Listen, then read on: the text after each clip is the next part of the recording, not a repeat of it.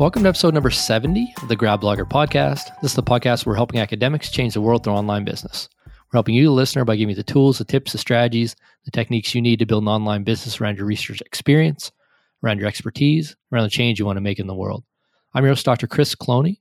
Today's episode, we're back with Niba from notesbyniba.com. That's N I B A. We're talking all around funding options, funding resources for starting to build out revenue as part of your science communication and your website efforts. So, Niba, I want to say a big thank you for coming back on the Grad Blogger podcast, and we're excited to continue on with your story. Yeah, thanks for having me. I'm stoked to be back here again. It was really fun the first time. So, we had an awesome interview with Niba last week on the topic of why and how to rebrand your SciComm website. We talked around some of the difficulties and and even you know some of the things to celebrate around getting started there. We talked about some of the fears and that come with you know wanting to change what you're doing, wanting not to conform, wanting to be your your own person and do things that really are aligned with the, the way that you view the world. And we talked about some tips around actually doing that. And in that interview, Niba mentioned a, a couple of interesting things that we're going to be delving in today that maybe the audience was piqued their interest, but they, they want to learn more about. So in this interview, we're going to talk about things that like brand deals, investment and services, deliveries as part of your uh, SciComm communication efforts, um, and funding and fellowships.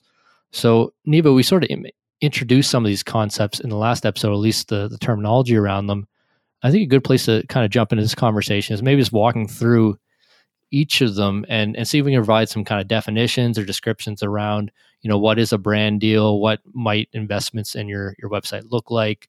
What kind of services might you provide? And, and what does this funding and fellowships kind of piece look like? So maybe just to start, and we'll, we'll kind of kick it back and forth because I have some, some experience in this area as well uh, with the safety science on the brand side, at least. But where do you see these fitting in? If you had to give a you know a loose definition description around these different uh, areas. Yeah, totally. That's a it's a huge broad thing. So excuse me if I forget anything. I would say it's I imagine it's very different different from like the just company world, um, largely because I work more in like a sector of a lot of brand deals where uh, doing them is quite common, and a lot of people have done them well, and a lot of people have not done them well. For brand deals, it's typically uh, a user that has a personal brand and attracts like a certain type of audience that is interested in whatever content they're making. And as they have this kind of like specific audience and it grows, you get a certain amount of people who are engaging with your post, you get a certain amount of followers who are just like, you know, following every single thing that you're saying. And then you can either approach a brand or a brand might approach you, or you might be part of a network that connects you to uh, brand deals and services like that. I find that these networks, kind of at least in, in the domain of like science communication and beauty and fashion and cosmetics and skincare and that sort of thing, the networks are really helpful when you have a large number of followers. There's some agencies that do like micro influencers who are people who have really high engagement uh, metrics but the I've, found the most value really to be like when you have like a ton. So in the beginning it's helpful just to kind of negotiate it on your own just do one-on-one deals um, really making sure that maybe you can talk to people who have done it before see what kind of numbers they ask for how they justify like the rate how they justify what um, number of posts they'll do or the number of content how many minutes a video might be. Establishing like kind of a baseline of what is the market standard. It's something that's not talked about enough but there's a lot of calculators and resources available online for you to kind of input your information and your metrics and figure out how much you're really worth. And you know ask yourself how much do i really want this? You know is it for the money? Is it for being able to say i've worked with this person. Sometimes saying that you've worked with the person is worth more than you know the money. Sometimes it's the opposite. Sometimes you don't want any money and it's not it's not worth whatever they're giving you so brand deals are kind of a tricky uh, thing to navigate, but you know, establishing uh, good negotiation practices, I highly recommend. There's like an 80 page book called Getting to Yes. It's absolutely amazing. Talks about how you can look at the, the quantitative things that go into negotiation, how you can really find options that will mutually benefit the two of you, and you realize that so many things are negotiations not just in brand deals but you know moving on to fellowships for example as a method of funding whatever it is that you're working on. And uh, internships even you know as a way of getting resources for yourself that you can then translate into your own brand or um, investors that you can directly ask for funding. These are all just you know different resources and thinking about resources not just in terms of money, but also, you know, mentors who can give you critical feedback, networks with people who can propel you higher, money that can help, you know, get you materials, or ultimately what we all care to care about is just getting paid for our work. So, I mean, that, that was a lot. So let's let's peel back some of the layers here. I would start by saying you mentioned that it might be different in the industrial safety space, and I mean, maybe some of the tactics are, although I think they're actually more similar than we might even give them credit for. The question, like the the fifty thousand foot view, is: Does your field have a magazine? If your field has a magazine, there's probably advertisers in that magazine. And the reason that there's advertisers in that magazine is that magazine has an audience and they have some level of engagement with that magazine and that other companies and brands want to get in front of that audience and hopes that they will engage with it. Now there's tons of trades publications and stuff in engineering fields and they all have advertisements. And that's essentially what you're doing with a brand deal is you're you're agreeing with a brand to do advertising for them. So we've done this at Dust Safety Science in our newsletters. We'll put company footers and logos in our newsletters that we sent. That's actually the first, I think it was first $750 I made online was through putting a, a little ad with a company logo at the bottom of my, my newsletter email when it was at 250 people. I've talked about that in the podcast before. We've, you know, we put advertising actual reports that we write. So we write these technical reports. We do one page ads, half page ads, all the kind of standard stuff you see.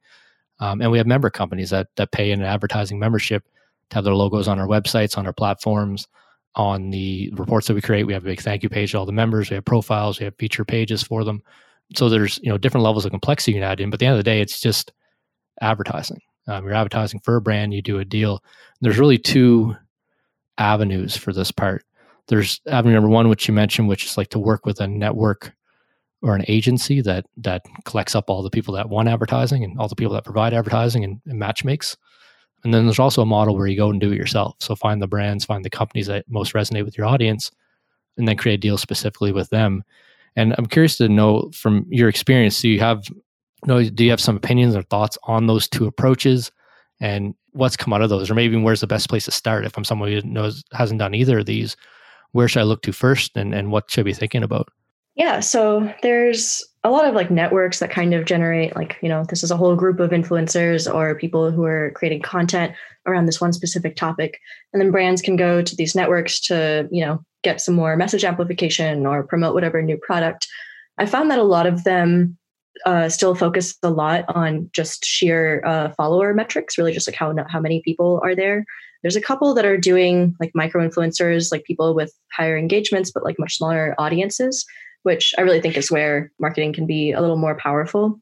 But for someone who's kind of just starting out, and I'm no means an expert, but for someone who's starting out, I feel like it's much better to try and really get leverage the the mentor resources that we'll talk about a little later and uh, ask them you know how to navigate these deals if they get approached or if they're approaching people or companies for that matter and try to do like you know a couple of them because even when you're working with the network you're still going to have to do the deal and in the network you're going to be getting paid or you know getting a amount of service whatever differently from each different person. So even within the network you're going to have to be doing some level of negotiating there too. So having a little bit of experience with that especially when you're just starting out just doing like some one-on-one things i think is really really useful. There's i think like three ways really that brands can work with affiliates. They can do like in-house just like people who are kind of already on their list of people to work with this is great if you find a brand that like really aligns with whatever you're working on and you want to try and be part of their like ambassador program or whatever. Then there's networks like we just mentioned and everything i said there. And then there's also just like agencies that can put you not just like within their network but just everywhere. But those last two i really think are more helpful once you're at like a like a later stage in your uh, communications. Yeah and i'll i'll kind of add some thoughts here too because i haven't really I mean, I've done I've done affiliate networks like CJ and you know Amazon and that sort of stuff, but not so much on the brand advertising side. What I've done is a lot of the know. So I just email the company, I or I meet them at a conference and say, "Hey, do you want to be involved in this? I'm doing this thing in the world. We have these goals and this vision. Do you want to come along for the ride?" And when it's framed that way, if you can make it compelling enough, you, you may be able to get some companies. Um, and, and we certainly have, and that's a you know a big re- revenue generator for us. But there's some knock on effects from working with those companies it increases your visibility in the space and you're not just a faceless person on the other side of a, a network or an agency you're actually you know I've, I've companies that now ask me to to sit at the table when they're doing their marketing meetings to figure out what should their online strategy be, and I can show them how we fit in with that um, in those meetings. Get invited to speak at these companies when they're hosting events, get invited to do training, and they're all part of our Dust Safety Academy platform where we do our training and education now. So, and it's scary. It's really scary. We talked about fear a lot in the last episode. It's really scary to email a company and say, "Hey, are you interested in having your logo featured on my website or in my newsletter?" But it might change your life, and it's really just an email. The only thing they're going to say, the only thing they can say that's negative is no, or they might not email you back. But they they might be interested, and you're going to get a lot more money from them that way than you would through an agency and you may, if you're lucky, also get some really great relationships as well. So, I mean, there's some couple things to think of and chew on there. I'm not sure we're going to be able to, you know, do the whole comprehensive masterclass on this in this episode, but I hope that gives a couple ideas on this brand deal side. Is anything else you want to add from from the thoughts that I put in on this? Yeah, sure. I would say there's also a, a lot that goes on behind the scenes that if you're starting out, you should immediately learn about. You know, like what is normal for this company to offer people? What is the amount that you should be getting per your engagement metrics? Do you want to get a percentage of money from whatever you're do you're advertising, or do you just want to get like a flat amount? And also, it's it's very critical to know your if you're follow to let your followers know if you're getting paid to promote a product. There's a lot of like laws and stuff that go around that, and ultimately, it's about you know who are you talking to, who are your who's your audience really, and you know don't don't promote stuff that you don't care about. Don't promote stuff just because they're giving you some amount of money because people will find out eventually, you know, and like you don't want to deal with the fire that that PR nightmare is. Yeah, I'd be upfront, um, be honest, and I also like to be neutral. So we don't do deals where we can't interact with competitors uh, with their competitors. We don't deal with deals because it places us that way in the central of a, a neutral party on, in a bigger movement where if we were doing these independent deals, we probably make more money. Um, you know, you could maybe charge based on the contracts they sign based on your promotions or something like that. But it wouldn't be as as good in terms of the the effect that we can have in the world of industrial safety, being seen as these neutral parties. Let's really try and help anyone anywhere get the best solution for them and work with the company that's the best company for them. And that's some background on brand deals, and I think we'll probably come back to that but you mentioned, I lost the word now, but I, I want to say it's not quite brand deals, but it's, it's, sort of more like investment or mentorship. And we were talking about before the call about the STEM Advocacy Institute.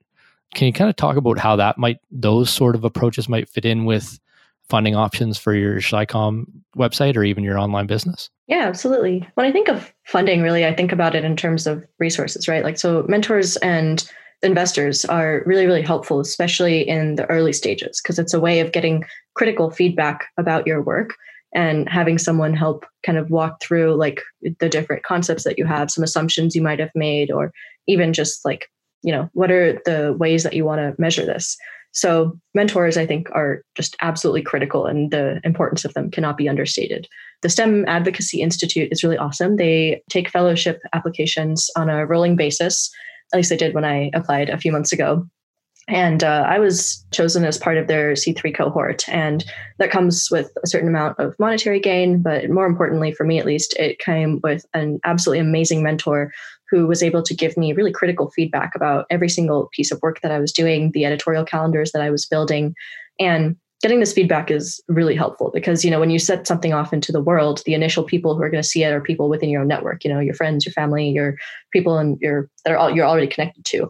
And it's it's a rare friend that's that's a true friend and will be able to really give you like critical feedback you know like how many of these people work in the space that you're trying to improve yourself on how many of these people will really be able to mentor you how many people will be able to say this is something that is not working. How many people will be able to say this is something that is working really well and you can believe it. That i think is just absolutely essential for the earlier stage. And stem advocacy institute i cannot like really emphasize how amazing they are and how much they've really helped me and how much they've helped me navigate like not just like growth of my own work but also in terms of understanding where i fit into the larger model of communications and science communications and journalism yeah, I love that. And we'll pull the a link for the STEM advocacy group and put that in the show notes at uh, gradblogger.com slash 70 for anyone that wants to sort of check out those programs. I think it's important. So funding or, you know, it's, it's not just necessarily monetary funding. It could be mentorship. It also could be tech support. It could be And then, you know, if we go on the brand deal side, there's things like products and, you know, getting services and products and, and things that are also included in the deals. But there's more than just, you know, cash incentives. Although I, I would say that building a solid business on a profitable foundation is, is one great way to, to increase your science communication efforts. And that's something we've been doing pretty steadily for the last four years at Dust Safety Science. But I do, I want to share this episode because there's other ways to go about it, especially as science communication becomes I want to say more mainstream, but I don't know. Niba might might uh, have some opinions on on what that means. Does that does that mean anything? I I may be saying it not quite the right way. I'm not a I didn't come from a science communication background, so. no, you're good. I mean, you're definitely right. It's definitely grown. I don't know if I'd call it like mainstream, but you know, certainly with people realizing how important science is and how important it is that people get the facts right, it's definitely become a more common term, a more thing that's like you know actively there's a lot of jobs being popped up here. There's a lot of investment into this area. I would definitely say it's it's growing for sure. The reason I know it's becoming something. Mainstream is probably not it, but the reason I know is that sometimes I go to events and and I explain to people what I do, and if they have a SciComm degree, they start explaining to me how I'm doing it wrong, and I'm a bit like, it, it leaves me a little jaded sometimes because I'll open up my email. So I have an I have an email here from a fellow in southern states who's asking some technical questions via email on a combustible dust, um, whether or not it's a fire explosion hazard. We explained to him the the issues around potentially building up of hydrogen if that dust gets wetted inside of uh, certain processing equipment. So explained to him the science, explained to him. He went back to his client. So you know, not listening to that, they they end up making some mistakes that that blew up their piece of processing equipment. So to me, that means that I had a level of engagement with the consultant and I was able to teach them at a level through what I call science communication. Although this individual at the conference standing in front of me doesn't call what I do science communication. and I just didn't quite get to the right audience to to save that piece of equipment. And, you know, nobody was injured, thankfully, in, in that incident. But I mean, this is the real world of what what I'm doing in industrial safety with my science communication. Everyone's science communication looks different. I'm trying to stop things from blowing up and, and employees getting injured.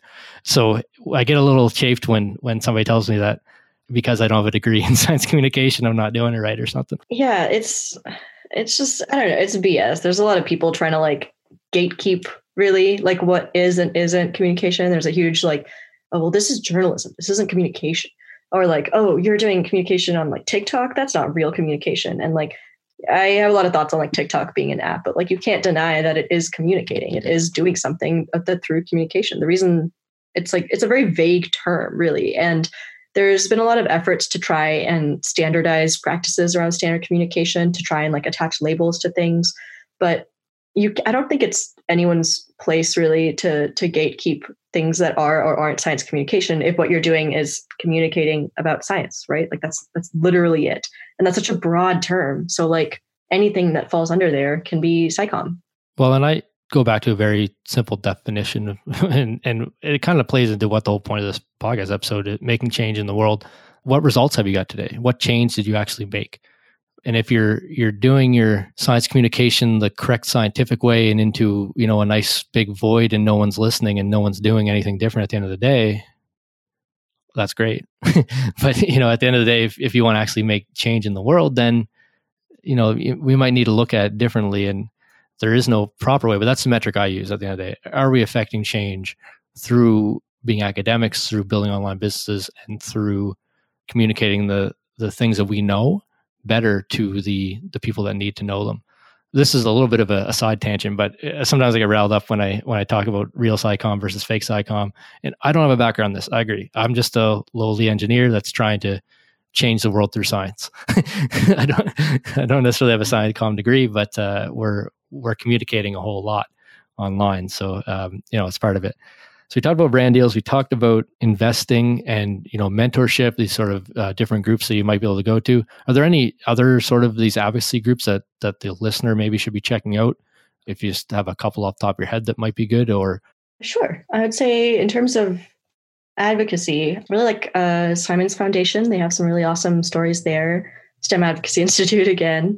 Story Collider is pretty cool. There's it's it's hard to like really put a finger on it because there's there's quite a lot out there, and I think it helps just kind of narrowing it down by what you're interested in, both your medium and also like what your target audience is. So there's ones that are like on podcasts. You know, for example, there's a podcast that recently started uh, just specifically as for resources for science communicators. And if you're interested in doing podcasts, you know, that's an excellent place to start. Yeah, I love it. So you mentioned this kind of funding and fellowships. That's one sort of side of it. These sort of groups. Are there is there more like traditional um, thing like scholarship funding or you know what we consider more how's that look for the the landscape for science communication well i would say there's uh, things that are within like the local level like more like your university or within like a network that your university might belong to but there's also like some competitive applications like for fellowships like AAAS uh, mass media fellowship is really popular there's summer internships nasa has like a whole series of internships for video print web like even snapchat and then there's also things that you can pay for, you know, like communication certificate, graduate programs, conferences like the AAAS conference. There's a whole range of them. And I think figuring out like what your level you're at so that you can accurately apply for everything. Because if you start applying for absolutely everything, you'll just start drowning in applications. There's a link we can add to the um, bottom here, but in my website, there's a tab for resources. And in resources, there's a whole section for people who are interested in applying to like different scholarships, fellowships, internships. And you can browse through any of those and see which ones meet your needs. Yeah, we'll include a link to the notesbyniba.com resource pages there, page there for anyone that's interested in um, looking at that list, because I can think that'd be pretty valuable for somebody to go through. So we talked about three options, and we're sort of doing this in a bit of a funny order, but we talked about brand deals, we talked about advocacy groups and mentorship and sort of uh, investing in your development groups, talk about more of the traditional fellowship and grant applications. Is there is there room here for things like um, I'm thinking even providing services to professors for writing as part of their grants to fulfill SciComm requirements, or how does how's that landscape kind of play out in this? Yeah, so most grants have a certain component that is for outreach or you know broader impacts type section, and there's usually like a like people they'll be asked to do like workshops, create a video, create some form of communicating whatever their science is to a larger audience. I think this is a really great way to kind of maybe broaden whatever science communication a person is, is doing by potentially talking to professors who are doing this part of an application and seeing if you can provide this service to them, you know, editing together a video or creating like some sort of campaign for them. Most grants nowadays have some component of this. So, uh, but making sure that like, you know, that component is there, how they're going to do it. Um, some grants will expect it to be done exactly in the way that it's been outlined in the grant, and other ones will be a little more flexible with the way that it can be communicated afterwards. Yeah, that makes sense. And I think this is a good one for anyone that's looking to start to build out their own, you know, business that's providing services in this space and maybe moving away. Well, I'd say this combined with the brand deals are more on, you know, providing a, a service to individuals, whether that be people that want advertising or professors, um, or someone else who wants, you know, help with their their science or technical writing, moving more into the realm of I don't want to say entrepreneurship, but more moving more into that realm of providing services and providing value and getting paid for it than maybe the sort of you know internships and grants and that sort of stuff. They're on a spectrum, I guess, at the end of the day. But if somebody was looking to start a technical science writing business, then professors are probably a great place to start um, in terms of writing and connecting out with. Have you done this sort of? You're not necessarily in the writing side of it, but have you done work with professors on their science communication activities, or no one anyone in the space that has? Yeah, absolutely. Um, a lot of professors are starting to move into the realm of like using Twitter or using like websites and that sort of thing. A couple of them have had me help with their websites, and a couple of them have had me help with editing editing together like the multimedia at the end. I would I wish almost that I had reached out more in the beginning, but it's hard to kind of identify like you know some people some professors see science communication as a necessary integral part of their research and others think it's just a side thing that they have to do. So if you are going to you know approach some professors figuring out which uh, side of the spectrum they lie on what or maybe you know on another spectrum entirely that would be really helpful when you're trying to like you know pitch them like you know can i do this for you? Can i be written into this grant? etc i wish i had almost like kind of talked to more of them about their views on SciComm in the beginning, because that would have been like really helpful in just kind of getting a lay of the land and figuring stuff out. I will admit it is a little like just nerve wracking, you know, walking up to a professor and scheduling a time to do this because they're so busy all the time. And who knows if, you know, what you have is something they want. But on some level, it's just about kind of getting over that fear a little bit, you know, starting small, starting with professors who have a track record of being interested in communication and then moving on from there. If you want to kind of get an idea of what sort of jobs there is out there for this. And I'm not necessarily saying you should use, you know, put yourself on Upwork, although I know lots of people have done it successfully and started their science communication career there. Um, so I think it's actually a great idea. We've hired a ton of people off Upwork. But if you just go on there and sign up and search for your field, search for science writing, and see who's posting jobs, um, chances are there's professors looking for writers on there. And, and Upwork gets a bit of a bad rap because it's a global community, so you have service providers from everywhere around the world. At every sort of different price point.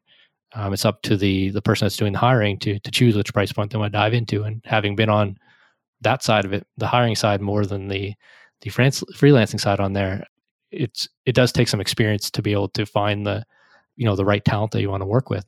But just to get the lay of land on what's possible, you may search your field and search for science writing and realize that there's just this whole plethora of people out there doing work like this and that want work done like this, that might just be enough for you to say, "Oh, wow, this is a thing." Maybe I maybe I don't feel so you know nervous about emailing five professors about it. So at the end of the day, the worst thing they can say is ignore your email or say no. Um, you're probably we talked about this last time. You're probably thinking in your head, "Oh, they're going to think I'm dumb" and this sort of stuff. But chances are none of them are actually going to call you dumb. but it's a good you know it, it opened up my eyes a lot when I started looking on Upwork just for what kind of work there is for freelancers um, realize that there there's a market out there, which means there's people out there that pay for this sort of stuff, which means that you could do it too. Anything bubble up to the surface for you in that discussion? Besides, I don't know if you're you're anti Upwork, um, and that's fine if you are. But uh, anything else besides the, that? Yeah, there's some talk about a specific like science communication related Upwork type thing. I don't really know my feelings on Upwork because it's it's hard. You have to put in like so much effort to like create your profile and like show samples of your work and no matter what you're going to do there's always someone who's willing to do it for cheaper because they like are somewhere else or they just you know can have the resources to do that. So with upwork i would say like you know if you can find people on it that you really really want to work with it's worth it. But you know i would suggest talking to those people in person maybe if you've got like you know people in mind that you're willing to work for or people that you specifically want to work for or people that kind of fit the vision of the skills that you can provide. Creating a profile is always you know helpful. Uh, it's free to do so. There's a limited amount of requests and stuff like that that you can set up. So i wouldn't discourage anyone from doing it but just know that it is a platform that may not give you like you know the absolute best returns although it is very like standardized in the sense that everything is transparent. You know like you know how much you're going to be making. You know what your profile looks like, you know, what the person who's giving you the profile looks like. So in that sense, the negotiations are a lot more kind of like laid out. Well, and a and a pro tip for using as a research tool, just sign up as a hirer. It's free. Um, you don't need to create a profile, and you can do all the searching you want because they want the hirers to be able to find things that they want and then go, oh yeah, I need to sign up for this. So let's attach my credit card and all that sort of stuff. But you can do all the research side as a as someone who's hiring for jobs and still get the same access to see what kind of jobs are available, what kind of people are offering services. The people that really get hung out on Upwork are those that that haven't, I'll say, drank the juice yet of of, of what I'm about to say, but you don't want to work with everyone in the world. So if there's someone that wants to pay eight dollars an hour to get their science writing done, you you should be very thankful that they did not want to pay you 40 or 50 or 80 dollars an hour because you probably didn't want to work with them anyway. so like letting letting that you know that part fall off and finding the people that are in the right range for you is the right way to th- think about it. And and I guarantee you, I know people that are charging anywhere between ten dollars an hour to to two hundred dollars an hour for writing on Upwork, and all of them are getting getting clients. And the range is they're just getting different kinds. They're getting different kind of clients. Um, and don't charge at one level and then be upset about the the smaller like you don't even want to take those clients anyway don't lower your rates it's about you know finding the the client that's best for you and yeah so i do see people get hung up on that but i'm just talking about it as a research tool anyway you can go in and see that people are actually paying and they're not just paying low rates. People are paying high rates. I know because I've I've been that people. We hired ten science writers at one point to populate dust safety science from prices that ranged multiples of six or seven of each other. Um, so quite a quite a big range, and kind of found our sweet spot there. So yeah, Upwork's a good source. I like it. Other people frown upon it. There's lots of kind of different thoughts on that, and there's no one right way to do it either. So yeah, I encourage people to to kind of do a little research there if they're interested. So Niba, we we covered a couple different funding options here. We covered brand deals. We covered funding and mentorship and sort of uh, investments in your growth. We covered fellowships and grant opportunities. Um, we covered providing services. We even went in Upwork a little bit, which we didn't really have planned. I guess the great place to kind of lead off, and this has been a this probably should have been a couple episodes, but this has been a big overview, and maybe in future ones we'll dive into more specifically in, in particular applications. But someone's looking at this going, okay, I'm I'm ready. Uh, you know, I, I want to do some of this stuff. Should they? What should they be thinking about in terms of? I don't say getting a portfolio together, but in terms of any tips that you have or recommendations or someone just getting started, how they should they be setting up their uh, portfolio is the only word I can think about, but you know their website, what they do, the articles they write. So some things they should be thinking about in their head to get started down this field of of even getting into these different funding options. Yeah, totally. I'd say at the very, very beginning, just getting into like free things just to start off, like uh, listservs are an excellent way just to like kind of join the community for free and get a sense of like, oh, in these listservs, they'll generally advertise when um, funding is open or if there's a new call for proposals for something. So that's just a good way of like getting your like news really about all of this stuff. I'd say another thing is places like that kind of amalgamate these resources, um, like the ALDA Science Communication, AAAS Communication Toolkit. They've put everything together. And then on top of that, really making sure that you have your application stuff together. It would be every application is going to be different, but for every single application, you want to kind of work them through the logic model of what it is that you're doing, starting out with what is the problem? What is the service that you're providing? What is this gap that exists? And then go into the mission of like, you know, this is exactly what I'm doing. This is a very clear statement about what I'm doing. So in terms of like research, that would be like the question you're trying to answer and, you know, the way you're doing it. After that, if you've got any work you've done so far, putting that in there. If you have like a content calendar, an editorial calendar, some insight reports, those would be really great one thing I found really helpful when applying for these things is thinking about it in terms of like, what do you need to run this program? You know, like if you had infinity resources, what is it you really need? What is at the core? And then if you have it, what can you do? What are the specific things you'll do? And if you can do those things, how are you going to show success? Is it going to be through the number of like, you know, people who are coming, the way that they understand the information. How would you measure that? And once you've done all that, these are the benefits, and this is the mission that you finally have. So overall, most applications will have some version of like, you know, talk about your project, talk about yourself, talk about um, the timeline, really.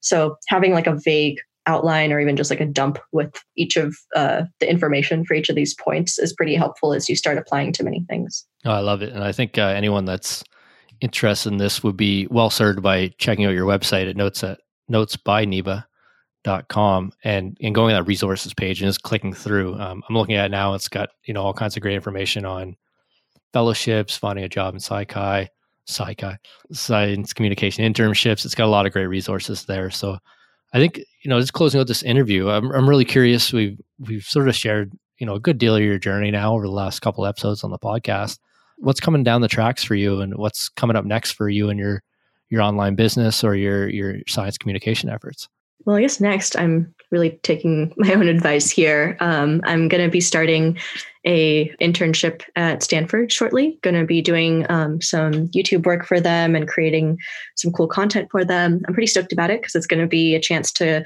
get an inside look of what a higher education like at that level does really. I've worked with some higher ed but i've never done it like full time making this amount of stuff really. I'm considering increasing my video content from once every other week to once a week, but that'll have to wait until after I'm done moving to San Francisco. The future also holds a couple, I think, like more internships. Really, I I really love brand, building my own brand and doing stuff there, but I really want the chance to kind of learn more about how other people are doing their own stuff from a variety of places, not just within higher ed and nonprofits and sectors that I've already worked before, but outside of that.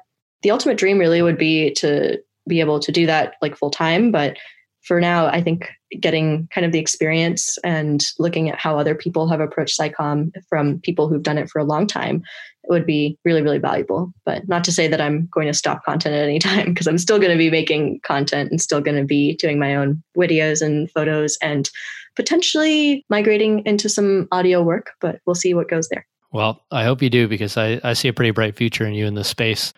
You know, as as an as an independent, as a uh, somebody who's willing to put themselves out there, but also in the the realm of you know facilitating change within how universities and departments and those folks also you know address these issues with how the world's changing in terms of how we communicate as scientists as experts. And i know with the the skill set you have and the I'm going to say dogged determination, but maybe maybe that's maybe that's too much. But just for our conversations offline, I know that you're you're a pretty driven person. So I appreciate you taking the time of your day to to record this interview. Um, if someone's listening to this and they want to know more about your work, uh, where's kind of the best place for them to to find you at online? Uh, I'm pretty much on almost every social media site as Notes by Niba. I'm on YouTube, Instagram, Twitter. I'm going to be releasing a YouTube video about my thoughts on TikTok soon, but I'm not currently on TikTok. The best way to contact me is either my website or probably directly through a direct message feature like on Instagram or Twitter. Yeah, I love it. And if you um, enjoy this episode, you can tag myself at GradBlogger or tag at Notes by Niba on TikTok. No, I'm kidding. On, on Twitter or Instagram. I'm also not on TikTok, so maybe uh, maybe someday I'll I'll figure that out. But um, and tell us what your thoughts are on this episode. Tell us what you liked about it and what ways are you finding funding and what ways are you generating revenue for your your online business or your communication efforts. So I want to say thanks again, Niba. Um, I'm really forward to a chance to get to talk again in the future and to see your your business and your work and your communication, your videos and your audio. Uh, I encourage you to get on that track too, uh, develop as we move forward. Yeah, thanks for having me. I absolutely look forward to being able to continue having being in conversation with you about you know different forms of science communication, whether that's you know through your method or whatever other methods. They're all science communication. I agree wholeheartedly, and I appreciate it. We'll talk soon. So you've been listening to myself, Dr. Chris Cloney, and Niba from Notes by Niba. That's N-I-B-A dot com. We talk about different funding options for science communication. Uh, we sort of covered a wide gambit here. We went pretty wide, and we didn't get to go really deep into any of them. But the whole goal, I was talking about Niba, with Niba about this before, and it was really, you know, what is sort of the lay of the land on some of these options. So we talked about things like brand deals, working with agencies or networks as one side of the coin, and then just you know emailing a company and saying, hey, would you be interested in having your logo on my website, or would you be able to interested in, you know, I really love your product, could I show it to my audience? Or lots of ways to go about this. We talked about investments, talked about mentorship, we talked about different um, resources there. We talked about funding and fellowships and grants We talked a bit about service delivery in terms of actually selling a, a, science communication as a service to professors or other other options that are there. It's really the, the wide gambit. So I appreciate uh, Niba coming on, sharing your time. As always, the transcripts for this episode, along with all the links that we mentioned, we'll try to pull those out and put those in the show notes, uh, which will be at gradblogger.com slash 70. You can go download that there. Gives you a nice PDF and, and you can uh, control F and, and find anything we were talking about in this episode. So until next week, I hope you have a, a great week ahead. I appreciate everything that everyone's doing in terms of science communication and in terms of the change they want to do in the world and the way that they're out there, you know, making change with with their expertise. So we're talking soon. I'm looking forward to continue the podcast next week.